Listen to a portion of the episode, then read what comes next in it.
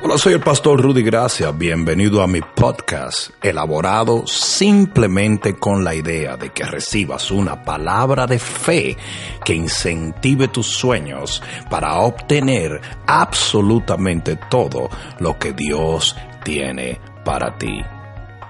Qué bien te ves hoy.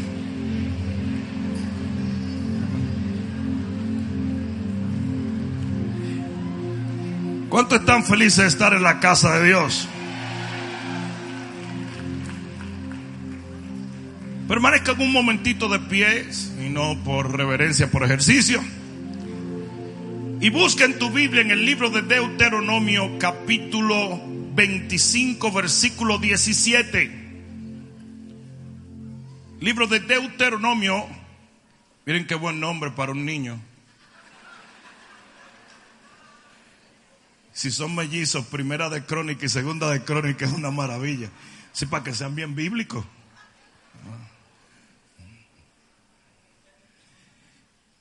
Deuteronomio capítulo 25, versículo 17.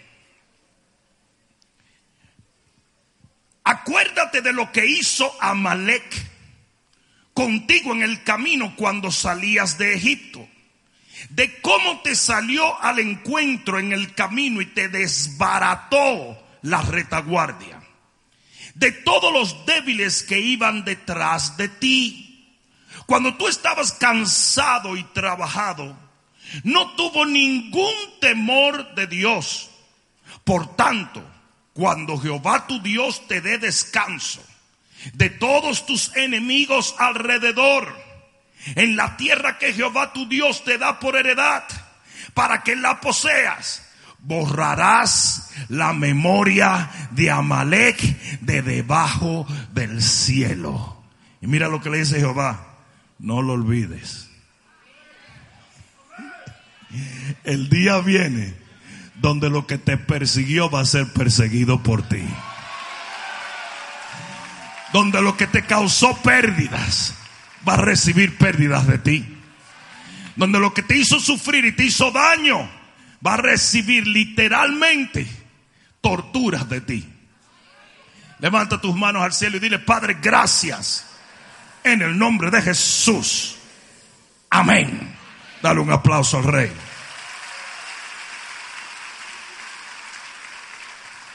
Siéntate un momento, por favor. Yo quiero hablarles en este día de lo que son las pérdidas. Yo sé que esa palabra se puede escuchar como una palabra muy negativa, pero en realidad no lo es. Deuteronomio capítulo 25, versículo 17 al 19 es el texto que nosotros acabamos de leer. Es un recuento de lo que pasa en el libro de Éxodo, en el capítulo 17 en el versículo del 8 al 16.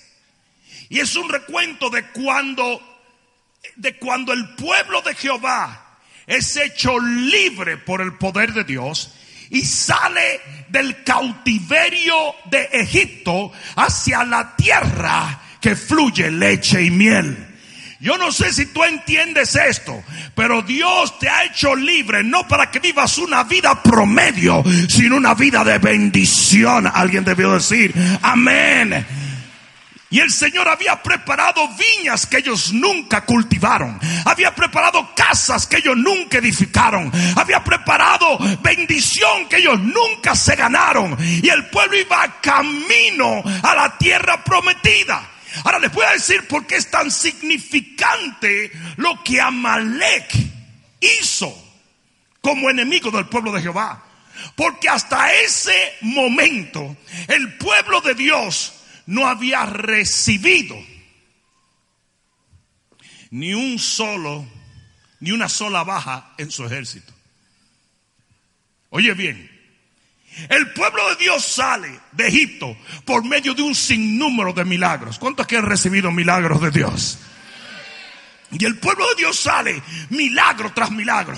Dice la Biblia que Dios envió piojos. No miren alrededor. Pero Dios envió, envió piojos a Egipto, pero no había piojos en la cabeza de los hijos de Dios. Dice que envió tinieblas, pero había luz en la casa de los hijos de Dios. Dice que envió mortandad, pero los primogénitos de Jehová no murieron. Hay alguno aquí que entienda esto. Dice que envió ranas, pero no había rana en la casa de los hijos de Dios, porque Jehová prometió proteger su pueblo y sacarlo a la luz Y ese pueblo sale victorioso. De paso, cuando iba saliendo, el Señor le da favor, digan favor.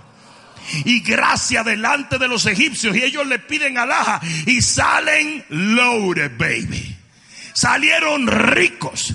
Y es lo que yo nunca he entendido de cómo hay cristianos que hoy en día detestan la prosperidad económica. Cuando bajo la sangre de un cordero simbólico el pueblo sale libre y sale próspero, como yo hoy bajo el pacto en la sangre del cordero de Dios no voy a ver la gloria de Dios en mis finanzas. Oh, yo sé, yo sé, yo sé que algunos evangélicos si hubieran estado ese día en Egipto, dicen, no, yo no quiero alhajas, yo no quiero joyas. Lo único que quiero es un corazón para amar. Palito Ortega. Pero dice que Dios le dio favor y le dio gracia al pueblo. Y ellos comienzan a pedir alhajas y le comienzan a dar anillos de diamante, de esmeralda. Hay alguno aquí que está entendiendo. Yo sé que los hermanos no dicen nada, pero los hermanos dicen, ay, gloria a Dios. Fuego. comienzan a darle alhajas de valor y salen ricos. Yo dije, salen ricos. Pero ¿cómo puede ser Dios tan materialista? No, eso es Dios. Hay una unción para prosperar. Pero tú tienes que creerla. Porque todo lo que Dios da por gracia se recibe por fe. Es más, vamos a poner esto mismo que yo acabo de decir en ese mismo cuadro. Si algunos de los hijos de Israel hubiesen pensado como piensan algunos de los evangélicos hoy, hubieran dicho, yo no voy a pedir alhajas. Yo me siento ofendido de que Dios quiera que yo tenga alhajas y que yo tenga dinero. Bueno, pues usted no hubiera pedido nada y ¿sabe con qué usted sale? Con nada. Entonces el problema no era Dios. Y el problema no eran los egipcios. Y el problema no eran las alhajas. El problema era tu fe. Y así mismo es hoy en día. El problema no es el dinero. Es que, pastor, la Biblia dice que el dinero es la raíz de todos los males. Eso es mentira. Yo dije, eso es mentira. Eso no es lo que dice la Biblia. La Biblia es el amor al dinero. Es la raíz de todos los males. Usted tiene que tenerlo, pero no amarlo. El dinero es un vehículo. No sé si me están entendiendo. Usted no puede obsesionarse con el dinero. Usted solamente tiene que usar el dinero. ¿Alguien me está entendiendo? Es como los calzoncillos tuyos. ¿Mm? Usted no dice, yo amo mis calzoncillos. Yo paso mi vida pensando en mis calzoncillos. Los calzoncillos míos me alegran la vida. Yo quiero, no. Usted agarra su calzoncillo, se lo pone y lo usa. ¿Sí o no? El dinero es igual. El dinero es igual. El dinero te sirve para comprar calzoncillos. Y usted usa el dinero. No, no sé si me. Entonces, está bien que usted tenga dinero. Lo que el dinero no lo puede tener usted. No sé si alguien me entendió. ¿Y cómo yo demuestro que el dinero no me tiene a mí cuando dejo de servir a mamón? ¿Cómo? Honrando a Dios con mis diezmos y mis ofrendas. ¿Y sabe lo que el enemigo le ha dicho a la gente? Es que esas iglesias materialistas piden diezmos. El materialista eres tú que no lo das. El materialista eres tú que no lo das. El pueblo sale en victoria. El pueblo sale próspero. El pueblo sale bajo y mediante el poder de Dios. Alguien debió decir amén. Y cuando el pueblo sale, Faraón lo hubiera podido matar. ¿Sí o no? Pero Dios mató a Faraón. Dice cuando iban caminando, Faraón les cae atrás. Ellos cruzan en seco y de repente Dios cierra el mar rojo. Y todos los hombres de guerra y todos los que perseguían al pueblo se hundieron en medio de la mar. Alguien debió decir amén. Hubo un tipo que nos dijo una vez en Dallas. Ustedes ven cómo son la gente, los evangélicos, fanáticos. Se considera que el mar rojo hay tiempos donde viene un fenómeno y se aleja el agua y el agua queda como a una pulgada de, los tobillos. Y yo dije, gloria a Dios. ¿Cómo gloria a Dios? Claro, gloria a Dios, porque eso quiere decir que Dios ahogó al enemigo en una pulgada de agua. El milagro es más grande. Y es que hay gente que tiene más fe que uno todavía. Ellos dicen que no tienen fe, pero tienen más fe que uno. Pero el pueblo sale y el Señor los guarda. ¿Cuántos ustedes saben que nuestro Dios es poderoso para guardarnos? Salen al desierto y de repente tienen hambre. No sabían qué hacer. Y Dios hace llover pan del cielo. Y comienza a caer maná. Y comienza a caer bendición.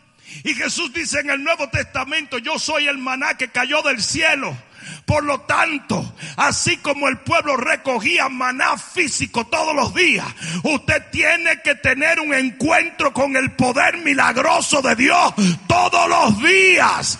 Usted tiene que tener una ración de su gloria cada día. Y el pueblo sigue y van victoriosos.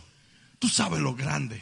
Tú te imaginas que nosotros salgamos de aquí para Homestead y tengamos hambre y vamos a pie por la I-95. Y de repente tenemos hambre y comienzan a caer sándwiches cubanos. Y como dice el profeta Juan Liguerra, comienza a llover café del cielo. ¿Tú te imaginas semejante bendición? Y tú estás, a bebe café, come sándwich cubano.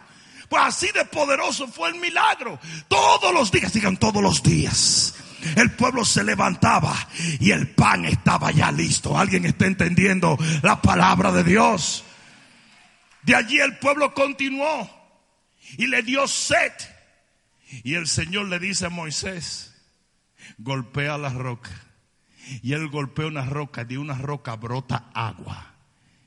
El pueblo hubiera podido morir de sed, pero recibió agua mediante un milagro. Hasta ese entonces, ese era el pueblo de Jehová. Nadie había muerto, sino que cada vez que la muerte se acercaba en cualquier forma, Dios hacía un milagro y los libraba. Y de repente llegó Amalek.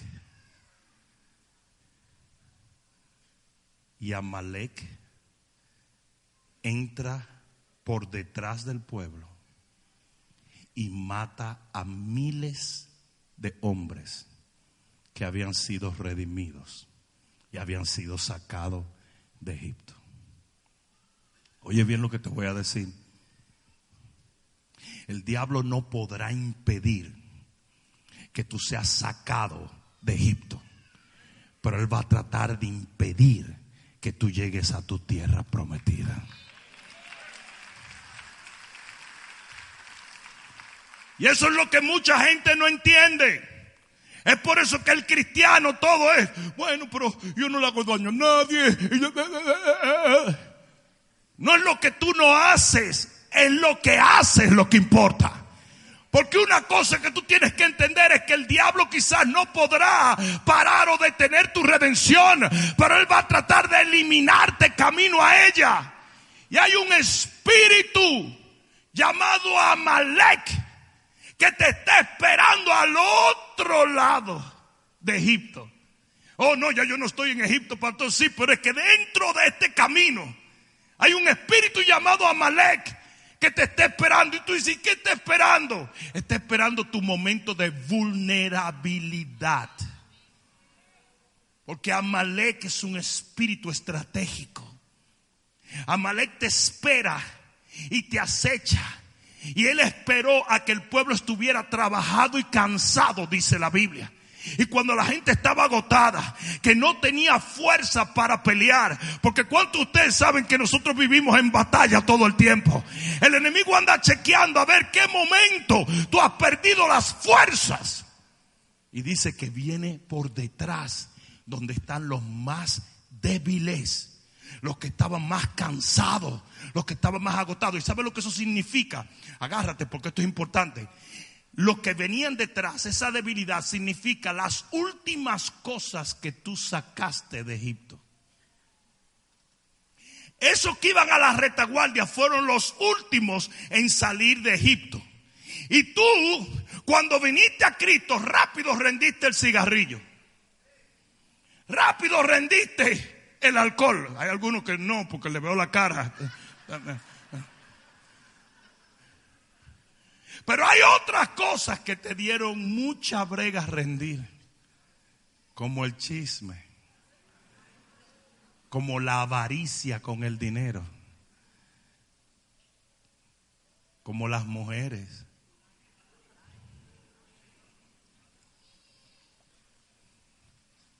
La Biblia dice que Pedro andaba con el Señor pero tenía un problemita con la violencia. Y el tipo andaba armado y le cortó la oreja a uno. O sea que si un día yo con un corta uña le doy una puñalada a una gente, no me juzguen. La Biblia dice que Juan andaba con el Señor, pero le tenía celo a Pedro y vivía con un tejimeneje con Pedro. La Biblia dice que Tomás andaba con el Señor, pero tenía dudas. La Biblia dice que Judas andaba con el Señor, pero tenía ambición al dinero. La Biblia dice que los boanerges andaban con el Señor, pero querían sentarse en tronos, porque tú puedes caminar con el Señor y tú puedes salir de Egipto, pero hay cosas que todavía te debilitan. Y esas son las cosas que el enemigo va a usar para tratar de destruirte, para que tú nunca alcances la promesa de Dios.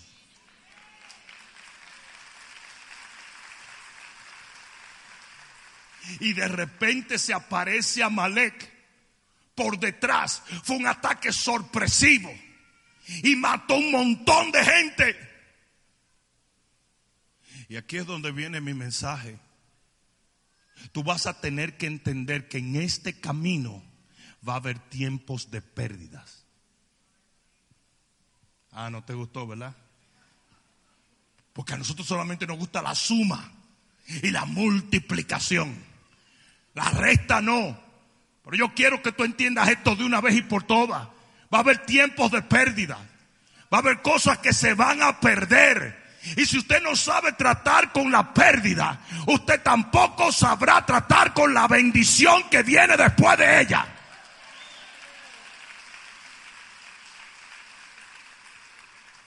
Es el libro de Eclesiastés que dice claramente que hay un tiempo para perder. No sé si alguien me está entendiendo.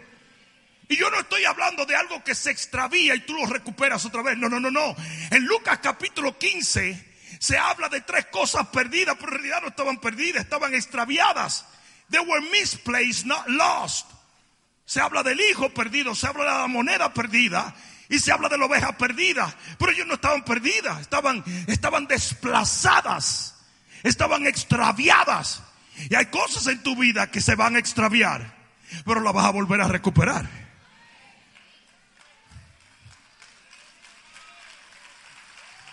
Pero no aplaudas tanto, que hay otra que no la vas a agarrar para atrás de ninguna manera. Que cuando se fueron, se fueron. A mi abuela se le cayó la caja en el inodoro. Y el plomero le trataba de explicar, doña, se fue. Y así yo qué hago se tiente. Hay cosas que cuando se van, se van. Yo, lo que pasa es que le digo cosas así para que ustedes eh, reciban la ilustración mental. Ustedes están viendo a mi abuelita sin dientes. Ya ella está en el cielo cantando con sus dientes nuevos, ¿ok? Dientes glorificados se llama. Le da una mordida a, a uno y lo mata. Pero oye lo que te voy a decir. Aquella está pensando en su abuela también. Pero oye, hay cosas que cuando se van, se van. Hay cosas que cuando se pierden, se perdieron. Y ustedes van a decir, pero ¿por qué Dios permitió eso? ¿Qué Dios permitió ni nada? En esta tierra se pierden las cosas. Yo no sé si alguien me está entendiendo. No, ellos no perdieron a esas personas porque eran malos, porque estaban desobedeciendo a Dios, porque no estaban en la voluntad de Dios, porque no estaban eh, caminando en la dirección que Dios quería. No, eso no tiene que ver nada con su conducta. Y ese es uno de los problemas de los evangélicos. Que nosotros pensamos que si perdemos, Dios no nos quiere. Y si ganamos, Él sí nos quiere. Y evaluamos la personalidad de Dios por lo que tenemos. Tengas o no tenga, Dios es Dios. Él es quien es y se acabó. Y cuando el hijo pródigo lo perdió todo, él amaba tanto a su padre cuando lo tenía, igual a cuando lo tenía todo. Y él sabía que su padre era el mismo. Cuando él tenía y cuando no tenía. Por eso volvió al padre. Y hoy yo te digo en el nombre de Jesús, usted tiene que llegar a un momento donde usted haga las paces con lo que usted ha perdido. Porque si no el enemigo te va a tener como un buitre, dándole vuelta a la carroña, dándole vuelta a lo que está muerto. Lo que se pierde, se pierde. Pero no nos gusta perder porque pensamos que si perdemos, está, Dios no nos ama. Ellos no perdieron porque Dios no lo amara. Ellos no perdieron porque el Señor no tuviese cuidado de ellos. Ellos no perdieron porque hicieron algo malo. Ellos no perdieron porque perdieron la fe o el favor o la bendición. Perdieron porque hay cosas que se pierden. Y Amalek es un espíritu que va a garantizar pérdidas en el pueblo de Dios. Y mientras más rápido nosotros sepamos y entendamos que hay cosas que se pierden, más rápido vamos a aprender a ganar.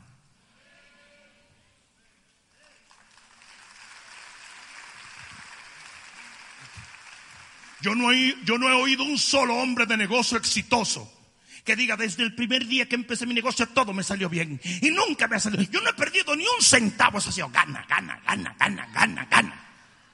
Nunca. No, cuando tú ves la historia de todos los hombres exitosos, esos tipos tuvieron altibajos todo el tiempo. Y quebraron y se declararon en bancarrota. Tú nunca en la vida vas a oír una persona exitosa decir, a mí me salió todo bien. Yo no sé qué es lo que pasa. Yo tengo una luz arriba de mí. La gente más exitosa triunfó porque aprendió a tratar con sus pérdidas.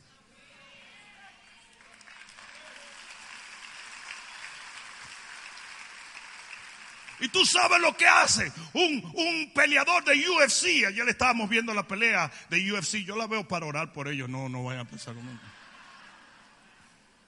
Tú sabes lo que hace un peleador de UFC cuando le parten el alma en dos.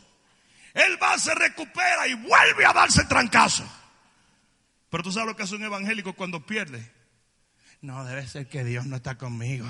Yo lo que quiero es soltarlo todo. ¿Por qué Dios? ¿Por qué? Yo soy más bueno que el pan de tapita. Y mira lo que tú me has hecho.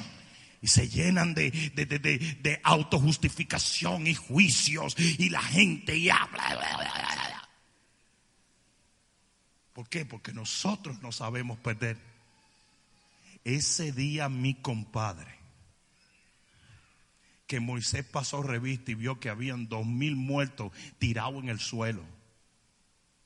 Ese día que la sangre corrió. Ese día que aquellos que habían sido redimidos estaban en el desierto tirados. O sea, la cantidad de babosadas que comenzó a hablar la gente. Ustedes saben que esa gente eran famosa en quejarse. Tú es lo que yo te dije. Debí quedarme con mi primo en Egipto. Él me lo dijo. Ven, quédate aquí, primo. Quédate aquí, primo. Que Moisés es un loco. Como todos los pastores dominicanos, Moisés es un loco. Haciéndole caso a los evangélicos, usted está loco. Mira cómo están muertos ahora. Mira, mira. Hay pérdidas. Yo dije, hay pérdidas. Hay cosas que tú no esperabas perder, pero las perdiste. Y las hay. Y Dios puede estar contigo, pero las pérdidas llegan. En Hechos capítulo 27, versículo 22, Pablo le dice a la gente, tengan buen ánimo, tranquilo, porque la nave se va a perder. Pero el Señor me dijo que nosotros no.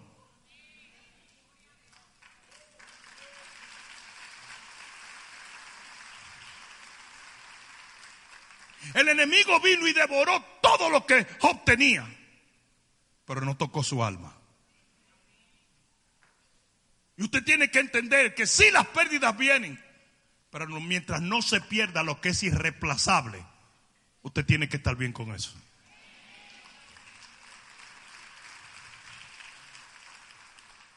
En jueces capítulo 6, versículo 3, dice que los de Amalek cada vez que el pueblo de Israel iba a cosechar, venían y se robaban el fruto.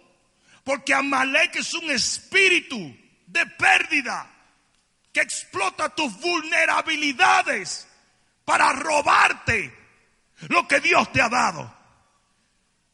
Y Amalek te espera en los momentos donde tú estás más desprovisto de ayuda, donde tu fe no está fuerte, donde tu estructura de vida no está en el lugar debido, donde no estás fortalecido por la palabra.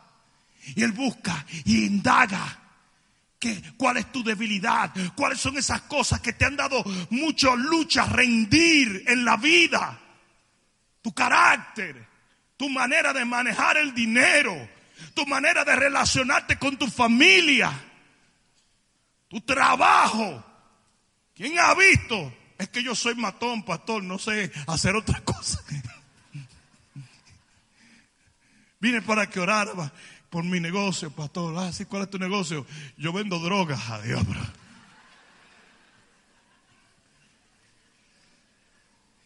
Yo he visto gente, yo he visto gente que salen de Egipto, pero tienen vulnerabilidades demasiado impresionantes porque no logran sacar eso de Egipto hasta mucho tiempo después. ¿Sabes lo grande que Pedro andaba armado? Y nada más se le acercaron y Pedro hizo como que él era ninja. La ninja de tus ojos. Y él le tiró, entonces para colmo era un ninja visco. Porque él le tiró al cuello, fue, pero le arrancó una oreja. Ese, era un ninja, un ninja visco ni para ninja servía. Pero hay mucha gente que tiene vulnerabilidades y eso es lo que espera el enemigo. Dice la Biblia que los de Amalek vinieron y quemaron todo en Ciclag y se llevaron la familia de David. ¿Dónde estaba David? David estaba peleando por Jehová y el enemigo, Amalek, sabía que estaba vulnerable todo lo que él tenía y se lo robó todo. No sé si alguien me está entendiendo. Y quemó su casa. ¿Tú te imaginas? Quemó todas las casas. ¿Por dónde estaba Jehová en su trono?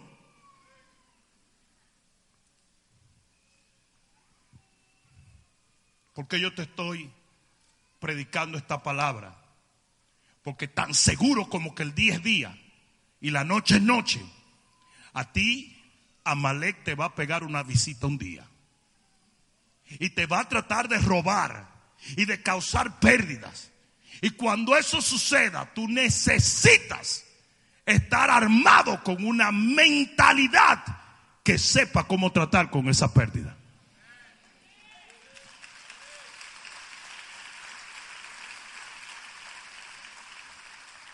Por eso yo te voy a dar cinco cosas que tú necesitas para el día en que Amalek venga y te cause pérdidas, tú puedas levantarte.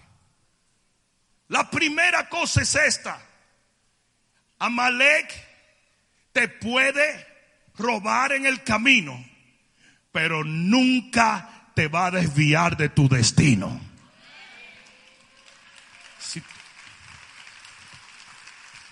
Óyeme bien lo que te voy a decir.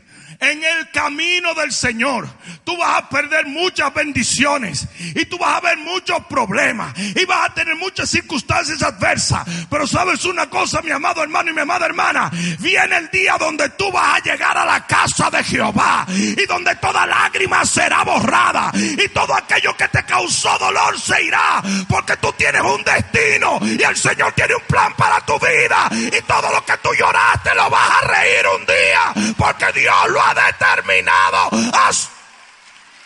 Oigan, alguien va a tener que decir amén. Tú te has preguntado por qué el parabrisas de un carro es más grande que el retrovisor. Porque usted está supuesto a mirar más hacia adelante que hacia atrás. No sé si alguien me está entendiendo. Usted tiene que entender que usted tiene un destino.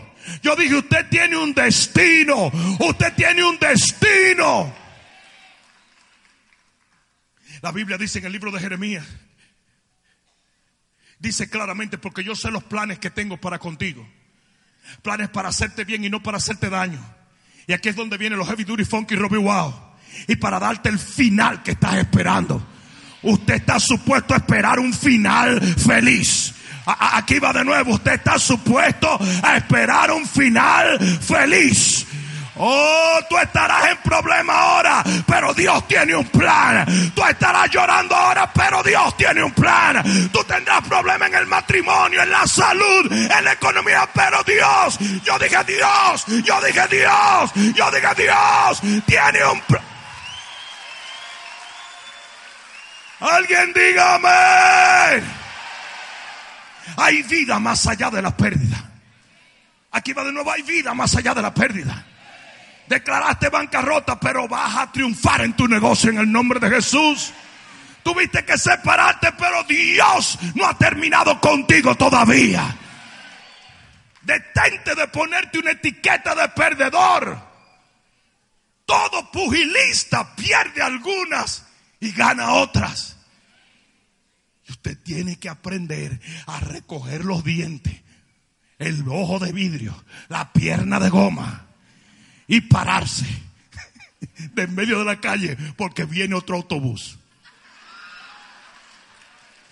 Mira qué profundidad.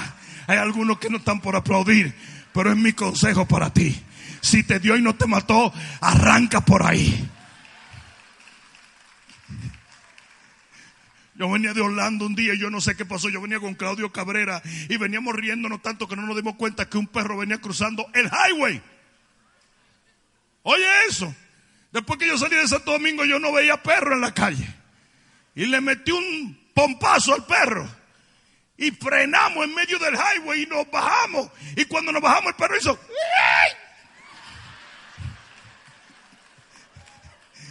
Y le caímos atrás al perro y no lo pudimos alcanzar. Y mientras más le íbamos atrás, más cojeaba, pero más rápido. ¿Sabes lo que ese perro dijo? Dice, Estos tipos me dieron un tortazo, ahora me van a asesinar. Pero la idea de él fue, espérate, me pasó algo fuerte, pero aquí no debe de acabar el asunto. Si yo puedo arrancar por ahí, tengo chance.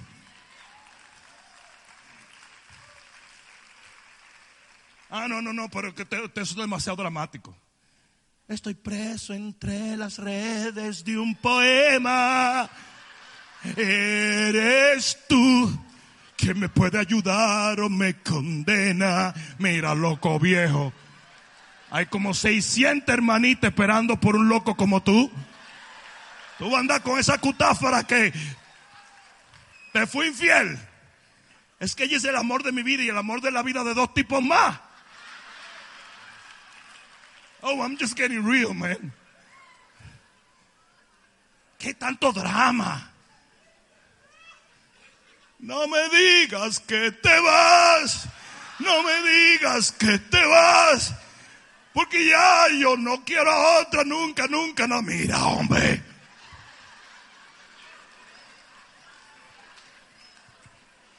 Mientras hay vida hay esperanza. Mientras hay vida y esperanza. Mientras hay vida y esperanza. Mientras hay vida y esperanza.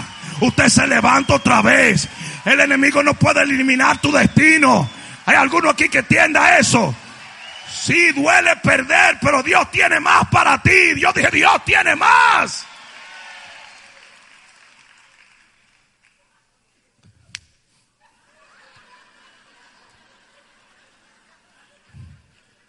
Usted se limpia la lágrima.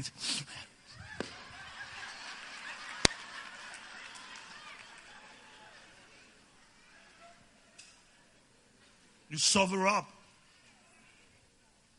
Nosotros tuvimos un accidente y tuvimos que, en, República Dominicana, yo era un muchacho. Era un muchacho. Íbamos, tuvimos un accidente porque tú sabes que en Santo Domingo le encanta a la gente beber borracho. A mí manejar borracho. El dominicano tiene esa cuestión diabólica que dice, yo manejo mejor cuando estoy tocadito, cuando estoy... Y en aquel tiempo nosotros no éramos cristianos y andábamos todo en un carro y tuvimos un accidente y, y tuvimos que ir a parar a la policía. Y el tío mío que iba, estaba prendido, borracho, hijo del diablo. Y él dijo, nadie hable. Y yo voy a hablar. Él era abogado, pero estaba borracho. Entonces le dije, tío, tío, no, no, no hables tú, vamos a parar todito, nos van a echar como 55 años si tú vas. Sorry, no, no, sorry, no, yo sé lo que estoy diciendo. Dios es mi testigo. Llegamos, sale el policía.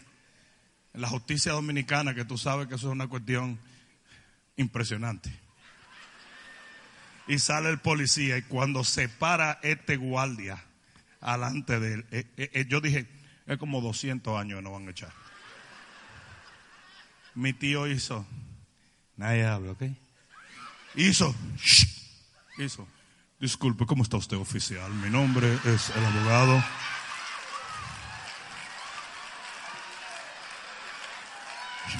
Hasta hoy en día yo no sé cómo él hizo eso.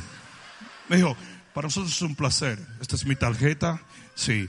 Ah, solamente queremos explicar que tuvimos un pequeño percance cuando veníamos. Nada malo. hay como ocho o nueve muertos, pero no fue no fue realmente nuestra intención causar esto.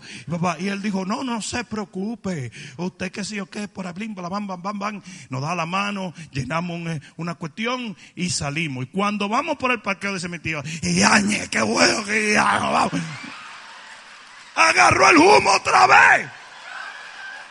Lo dejó en el parqueo y lo agarró otra vez. Usted tiene que aprender a hacer lo mismo. You gotta sober up. Tú tienes, te dieron un fuetazo.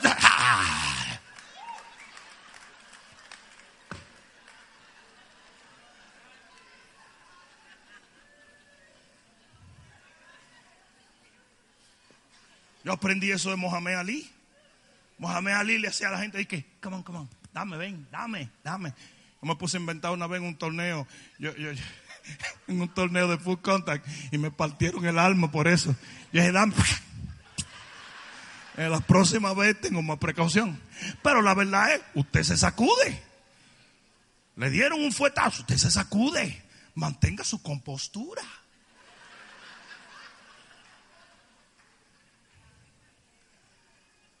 ¿Tú nunca has ido a un velorio dominicano? Ah, cosas más locas que yo he visto. ¿Por qué tenemos que hacerlo así? Yo, yo, yo, yo cuando fui un velorio americano me aburrí. Porque los americanos dicen, oh my God, Jeffrey was such a great man. I'm telling you, Jeffrey was great. And Jeffrey was the kind of person that was always, we're going to miss him. We're going to miss him. En Santo Domingo, bueno,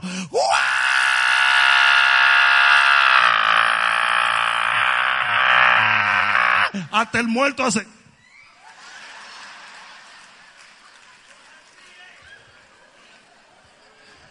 Guay, guay, guay, guay, guay, guay. Y tú dices, pero ¿por qué?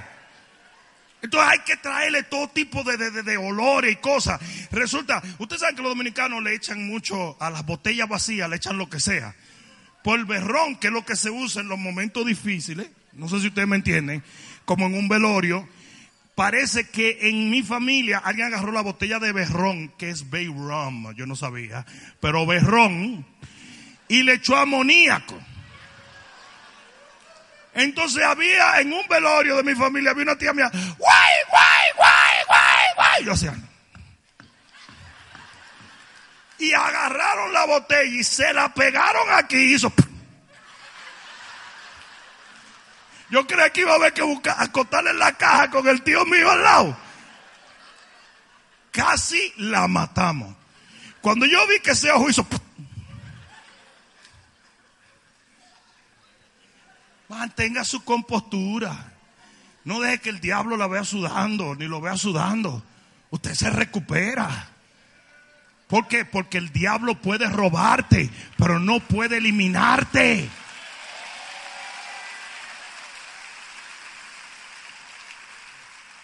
Amalek le causó pérdidas al pueblo, pero nunca lo desvió de su destino. Y Amalek está para robarse algunas cosas, pero no te puede robar lo más importante, que es tu destino en Dios. ¿Alguien está entendiendo? Euroclidón se puede llevar la nave, pero no se llevó a Pablo. ¿Alguien entendió eso? Ni siquiera se llevó la unción de Pablo. Que Pablo llega a la isla y comienza a hacer estragos mediante la unción.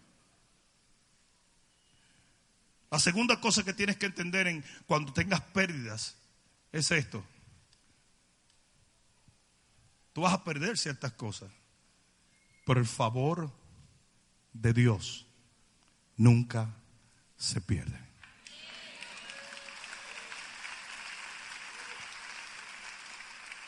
Quitaron el manto de colores de José, pero no le quitaron el favor que se lo dio.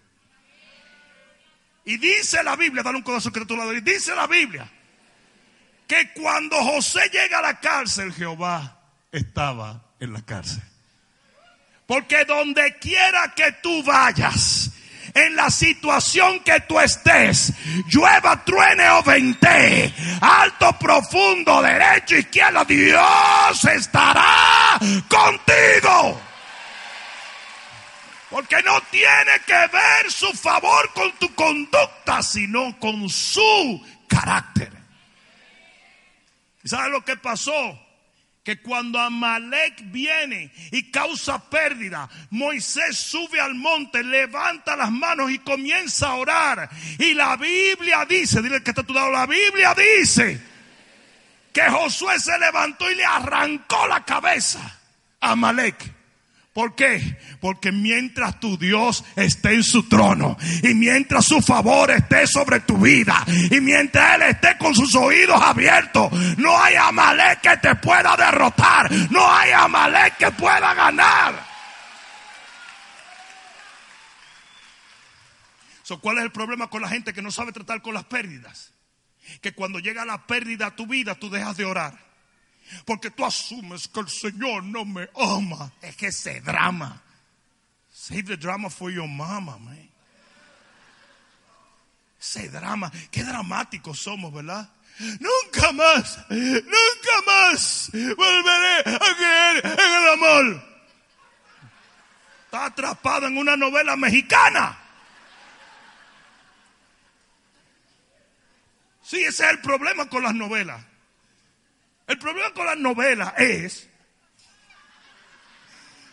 que nunca en la vida, la vida es tan difícil como en las novelas. Entonces, las hermanitas, para no decirlo hermanito, pero yo sé que yo ven novelas también, que se crían con las novelas, son muy dramáticos. Una novela es Ricardo Arturo. Dime, papá, ese hijo no es tuyo. ¿Y de quién es? Es mío. No. What are the chances?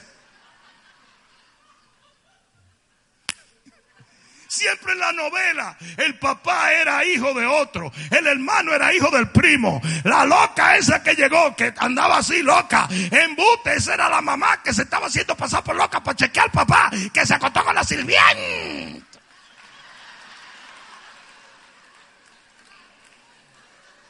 What are the odds, man?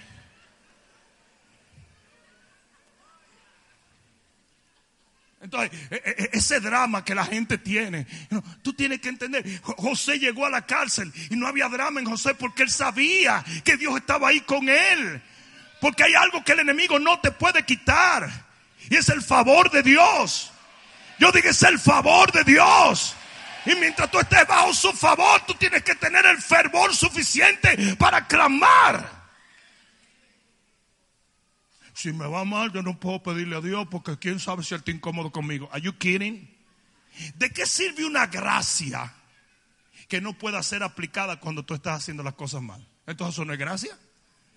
Si la gracia y la misericordia por lo que se portan bien, no sé si me están entendiendo. Entonces no es gracia y misericordia. No sé si me están entendiendo. Amalek te puede robar ciertas cosas, pero nunca te va a poder quitar el favor de Dios. Lo que Dios te ha prometido se va a cumplir. Y en medio del ataque de Amalek, mientras la sangre corría y la gente estaba tirada en el piso, Moisés no se disgustó con Dios. Él comenzó a clamar a Dios. Hoy yo te digo, iglesia, sin importar lo que hayas perdido, usted levanta sus manos al cielo otra vez y comienza a invocar su gloria. Y su gloria va a descender Muchas son las tribulaciones del justo, pero de todas ellas le librará el Señor. Oh, no, no, de algunas, ninguna, de, de todas. Yo dije de todas. Yo dije de todas. Si supiéramos tratar con las pérdidas, no nos disgustáramos con Dios cuando las pérdidas llegan que entendiéramos que es parte de todo este asunto. No sé si me están entendiendo. La tercera cosa es esto. No todo se pierde con Amalek. Hay cosas que tú no vas a poder recuperar, pero créelo o no, hay algunas que sí vas a poder recuperar.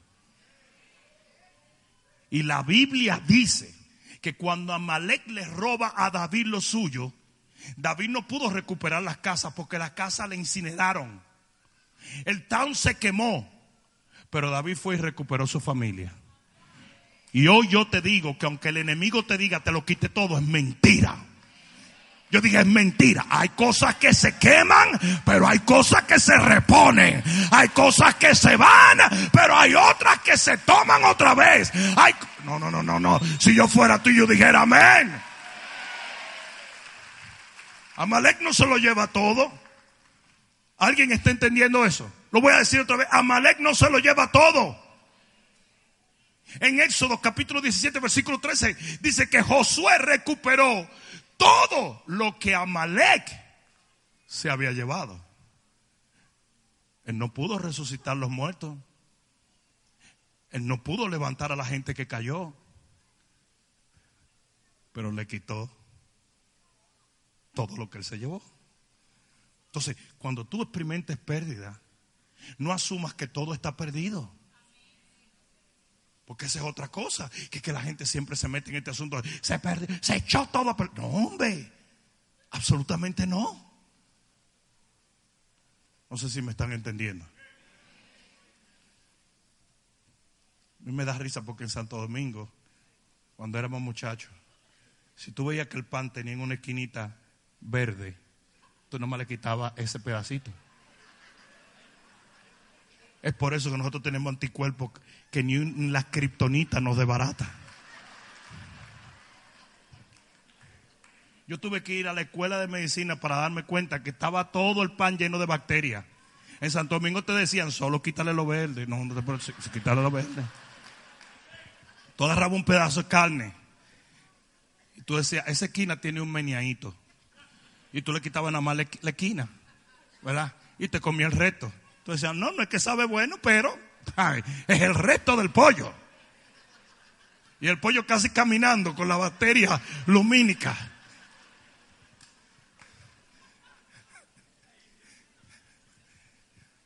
Entonces usted no lo va a poder recuperar todo, pero usted va a recuperar algunas cosas. Y en momentos de pérdida es importante saber esto.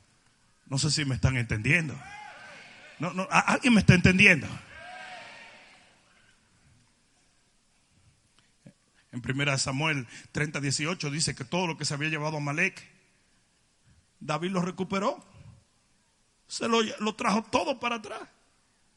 Sus mujeres, sus hijos, la familia, todo. La cuarta cosa que necesitas entender en un tiempo de pérdida causada por Amalek es que el día viene. El día viene.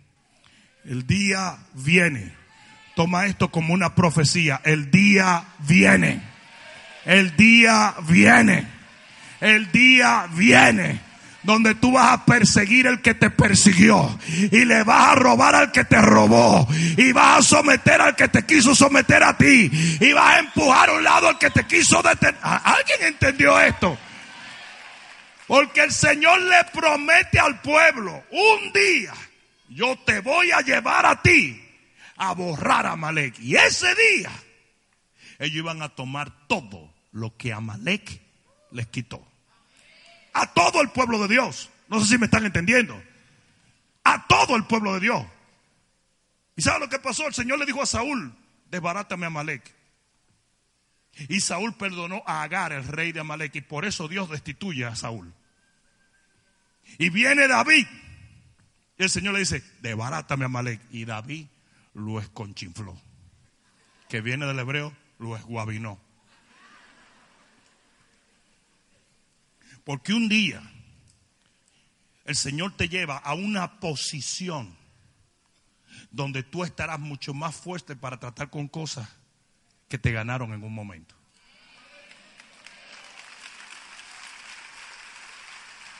Yo no sé si alguien me está entendiendo. Entonces, en un momento de pérdida es importante saber que un día Dios va a cambiarlo todo. Y finalmente, la quinta cosa que quiero dejar en tu corazón es esto. Con respecto a tus tiempos de pérdidas por Amalek, recuerda esto. Todas tus pérdidas quedarán un día atrás, pero tú avanzarás a donde Dios ha determinado que tú llegues.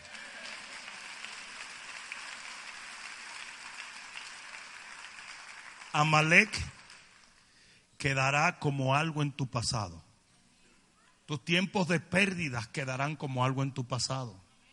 Lo que se perdió, se perdió y quedó atrás y ya. Pero tú seguirás avanzando. Yo dije, tú seguirás avanzando. Tú seguirás avanzando. Yo recuerdo un pastor muy, un buen amigo mío. La iglesia cayó en unos problemas financieros muy fuertes y el banco les vino a reposeer su edificio. Y él estaba sentado con los banqueros. Nunca me voy a olvidar, esto es un ministerio muy grande. Y los banqueros estaban tira, jala, y le dijo, ¿ustedes saben cuál es la diferencia entre ustedes y yo? Ellos dijeron, ¿cuál, pastor? Le dijo, que el año que viene estas horas ninguno de ustedes van a tener ni siquiera trabajo. Pero yo voy a seguir siendo el hombre de Dios que soy.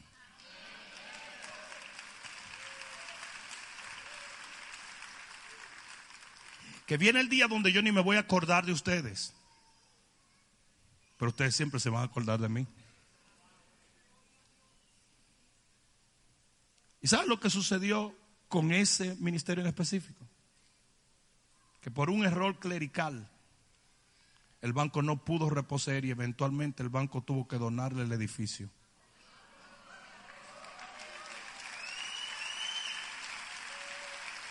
Y algunos de los funcionarios del banco que estaban en esa reunión, ciertamente no estaban en el banco, pero estaban en la iglesia porque viendo el milagro se convirtieron.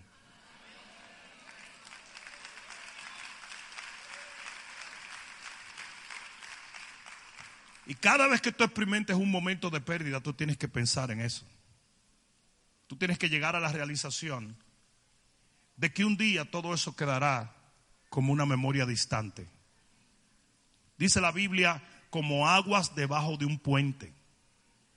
así quedará todo eso. Pero tú seguirás avanzando. Tú seguirás caminando con Dios. Tú seguirás hacia tu destino. Tú seguirás. ¿A ¿Alguien está escuchando?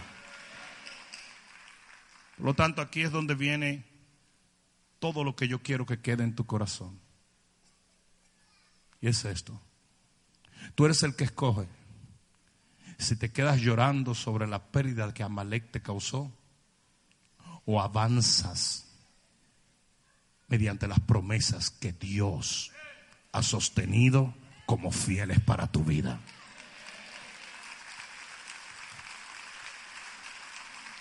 Yo estoy seguro de que ese ataque de Amalek polarizó el pueblo de Dios. Yo estoy seguro de que algunos dijeron esto es injusto, como Dios nos saca de Egipto, como la gente se murió, ahí estaba fulano, sutano, mengano, como la gente va a estar tirada en el suelo, muerta, ¿y dónde está Dios? Pero los Moisés subieron al monte a orar. Porque ¿sabe lo que hace la oración? La oración mira hacia adelante porque la oración es un acto de fe. Y la fe es la certeza de lo que espera y la convicción de lo que no puedes ver.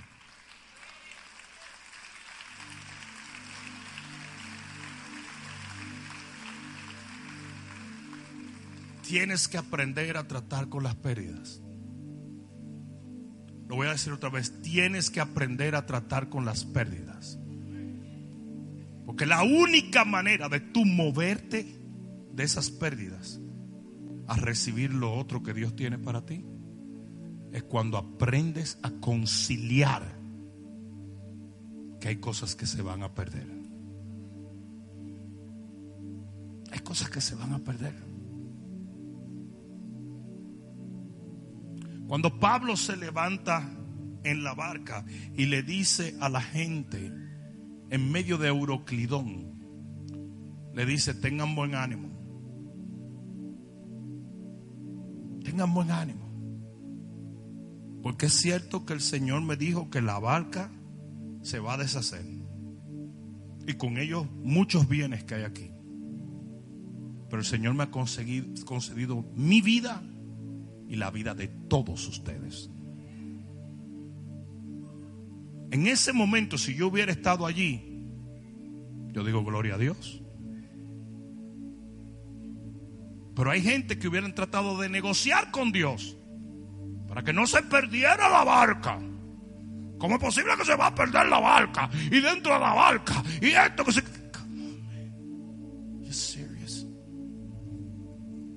Hay cosas que se van.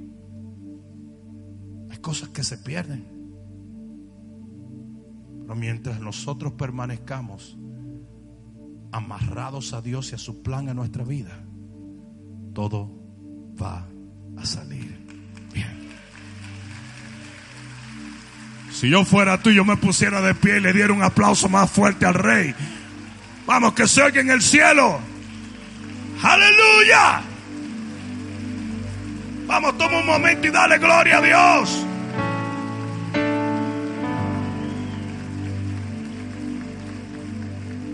Mírame un momento y escucha lo que voy a decirte. El Señor le habla al profeta y le dice, vete a casa del alfarero, porque yo voy a hablarte a través del alfarero. Y lo primero que le revela al profeta es que el Dios, simbolizaba el alfarero y las vasijas simbolizaban su pueblo. Eso se lo reveló al profeta. Le dijo, oye, yo soy ese alfarero y la vasija es mi pueblo. Él dijo, ah, I got it. tengo el código. ¿Verdad? Ah, mira esto. Dice que el alfarero comienza a hacer una vasija. Y dice que se echó a perder en su mano.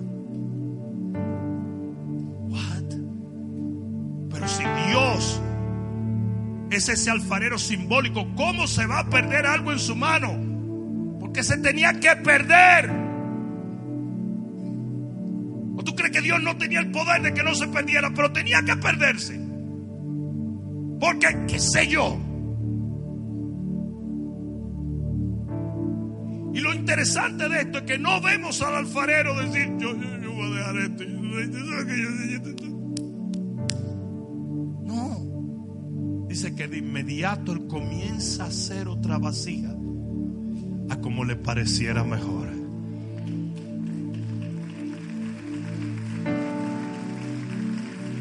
Eso te debe indicar a ti cuál debe ser tu actitud ante las pérdidas. Se echó a perder. Sacúdase. Vamos a trabajar en otra cosa. Vamos a echar para adelante. Porque hay vida todavía, y hay esperanza, y hay promesa, y hay favor, y hay bendición, y hay unción, y hay palabra. Y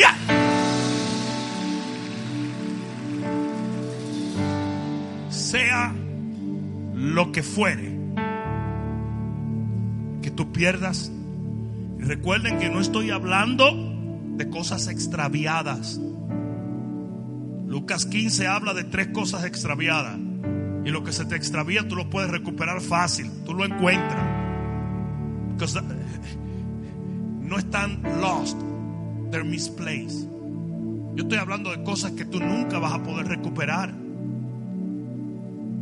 Y en esas cosas usted tiene que tomar la misma actitud del alfarero. Usted no condena, usted no llora, usted no culpa a fulano, a mengano, a sutano. Usted no comienza a decir por qué me tuvo que pasar esto a mí. ¿Por qué?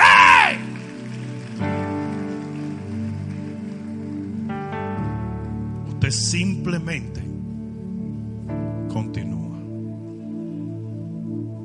Next chapter. En la fe de que el próximo capítulo será mejor.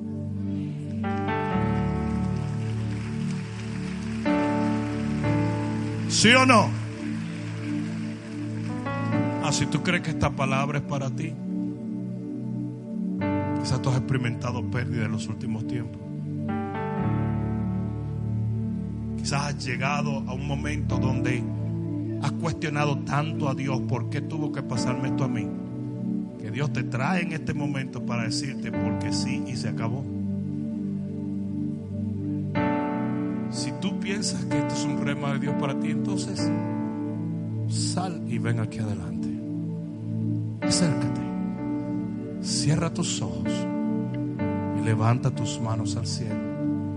Y vamos a creerle a Dios por lo próximo, por lo que viene, por el próximo capítulo, por la próxima vasija. Vamos a creer que lo que Amalek intentó, para detenerte no te va a detener. Vamos a creer de todo corazón que la, la imagen que Amalek quiso que la gente viera en tu vida, tomando tu retaguardia y destruyéndola, no va a ser la imagen de tu final, sino que tú vas a creer de todo corazón que lo mejor todavía está por venir y que aunque algunas cosas se pierden, su favor nunca se perderá. Levanta tus manos al cielo. Vamos, levanta tus manos al cielo. Vamos, vamos, vamos, vamos. Todo el mundo adorando a Dios.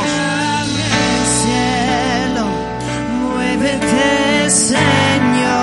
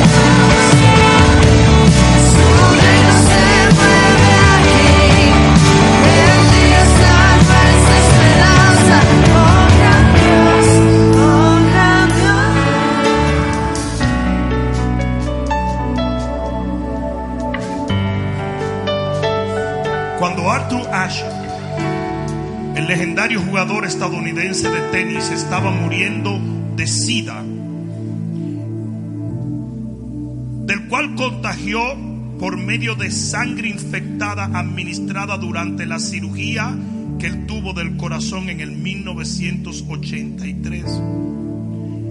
Este hombre recibe cartas de sus fans y uno le preguntó en específico, ¿por qué Dios tuvo que elegirte para una enfermedad tan horrible? Arthur le contestó, hace muchos años, unos 50 mil niños comenzaron a jugar al tenis. Y uno de esos era yo. Cinco aprendieron realmente a jugar el tenis. 500 mil, primero hablo de millones, 500 mil aprendieron tenis profesional. 50 mil llegaron al circuito. 5 mil alcanzaron el Grand Slam. 50 mil llegaron a Wimbledon. Cuatro llegaron a la semifinal. Dos llegaron a la final y nuevamente uno de ellos fui yo. Cuando estaba celebrando la victoria con la copa en la mano, nunca se me ocurrió preguntarle a Dios por qué a mí. Así que ahora que estoy con dolor en mi cuerpo, ¿cómo puedo preguntarle a Dios por qué a mí? La felicidad te mantiene dulce, los juicios te mantienen fuerte, los dolores te mantienen humano, el fracaso te mantiene humilde, el éxito te mantiene brillante, pero solo la fe te mantiene en marcha.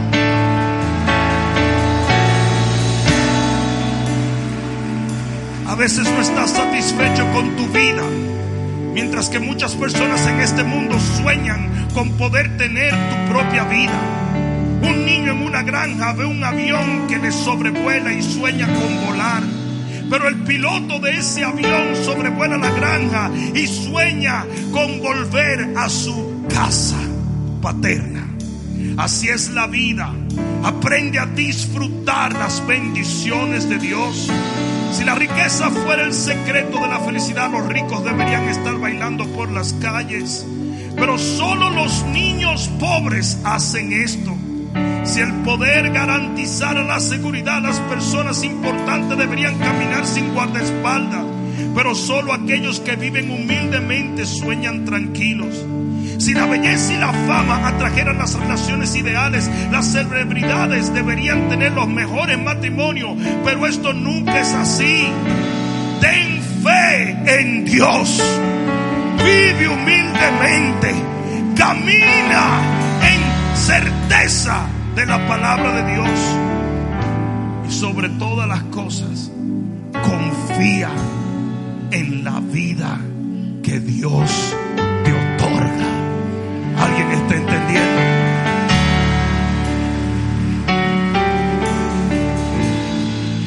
Somos muy rápidos en cuestionar a Dios.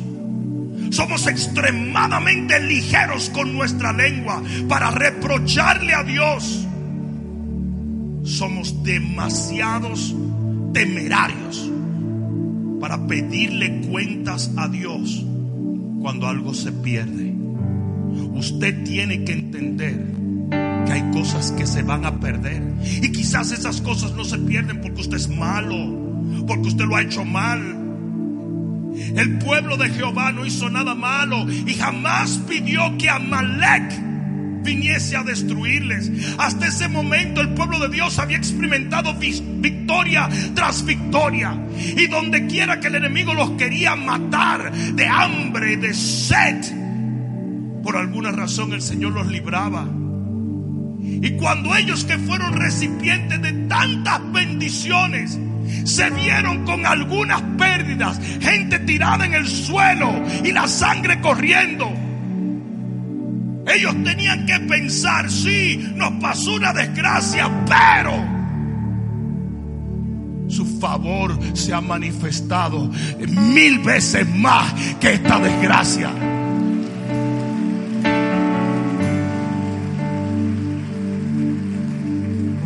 El Señor le dijo a Moisés, Amalek no los atacó a ustedes. Amalek me atacó a mí. Atacó mi trono y mi autoridad. Me desafió a mí.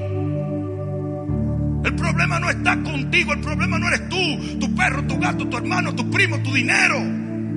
El problema es que tú representas el reino de los cielos. Y los enemigos del reino son tus enemigos. Y Amalek te ha estado chequeando, pero también Dios te ha estado guardando. Y Él te va a sacar adelante. En el nombre de Jesús, yo he venido a decretar sobre tu vida que lo mejor está por delante.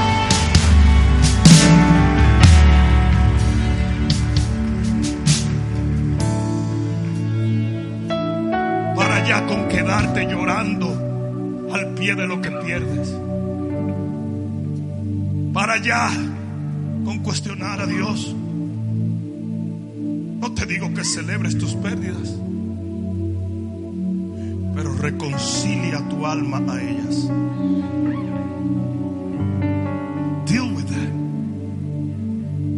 Un cantante, un adorador muy famoso en Latinoamérica, perdió a su papá. Su papá era literalmente su brújula espiritual. Y él me dijo a mí, yo tengo 12 años llorando a mi papá. Y yo le dije, tú sabes que tu papá no te ha llorado ni un instante. Le dije, ¿sabes lo que estás haciendo? Tú estás deshonrando al Dios que tu padre te enseñó a servir. Tú estás deshonrando la fe. Tú estás deshonrando la memoria de ese hombre. Estás deshonrando tu destino. Hay cosas que tienen que quedar. Y tú tienes que hacer las paces con esas pérdidas. Y decir, yo le voy a creer a Dios por lo que viene.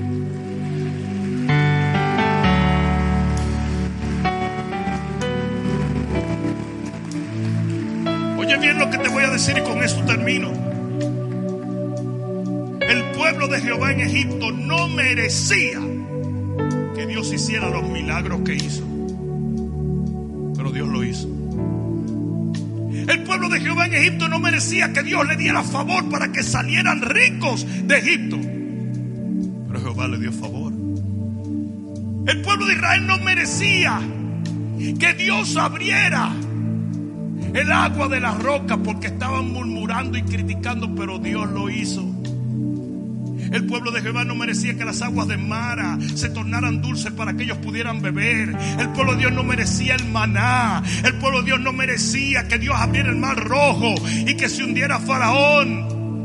Por lo tanto, si cuando ellos no mereci- merecieron la bendición, ellos no cuestionaron a Dios. ¿Por qué cuestionarles cuando les llegó un momento de pérdida? Hay que aprender a confiar en Dios, en la ganancia y en la pérdida.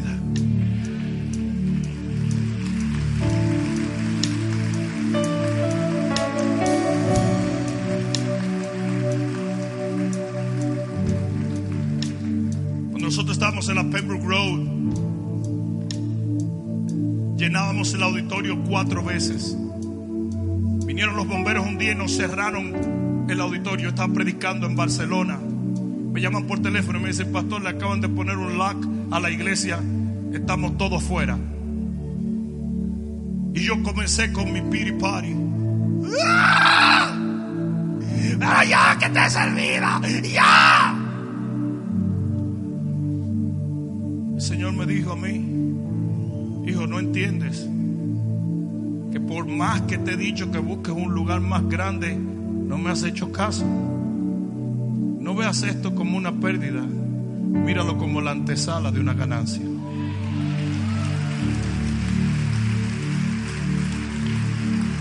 Me tocaba predicar y Miguel Casinas, que organizó esa conferencia, me dice, tranquilo, yo sé que estás pasando por eso, no tienes que predicar, eh, yo va a predicar, digo yo, no hombre, para que yo diga tres falsas doctrinas, predico yo. Eso, pero Le dije, no, yo voy a predicar. Y cuando subo a predicar, ¿saben cuál era mi mensaje? La antesala.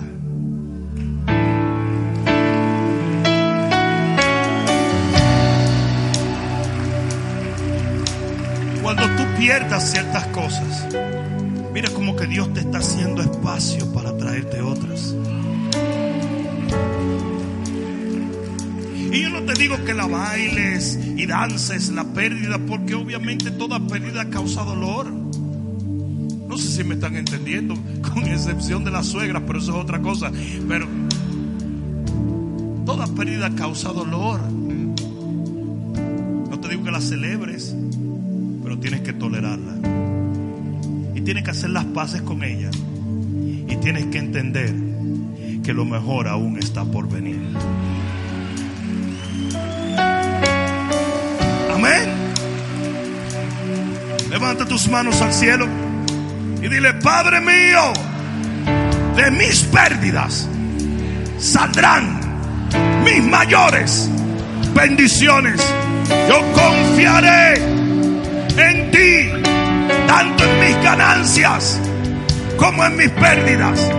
Y creeré de todo corazón que aunque Amalek me roben el camino, tú me mantendrás en mi destino. El que lo crea diga amén. Amén, amén, amén, amén, amén. Vamos, dáselo fuerte, iglesia. Levanta tus manos. Padre, en el nombre de Jesús, de quien soy, a quien sirvo. Yo bendigo a este pueblo y decreto proféticamente sobre sus vidas que las mayores bendiciones están por delante. Padre mío, en el nombre de Jesús, así como ellos han confiado en ti en sus momentos de pérdidas, tú les suplirás sobrenaturalmente en tiempos venideros. Hoy yo bendigo tu familia, yo bendigo el plan de Dios en tu vida, yo bendigo en el nombre de Jesús todo aquello por lo cual el Señor te ha alcanzado. Y en el nombre de Jesús celebro, celebro, celebro contigo los días venideros, porque vendrán cargados y llenos de bendiciones para ti y para los tuyos. En el nombre de Jesús, el que lo crea, diga. No, no, no, no, no, no, no, no, no, no. Dáselo fuerte al rey. Dale un abrazo a alguien y dile para adelante, para adelante, para adelante. Espero que esta palabra cale profundamente en tu alma y que se convierta en pasos de fe que te permitan llegar al destino que nuestro Señor ha trazado delante de ti y de los tuyos. Dios te bendiga.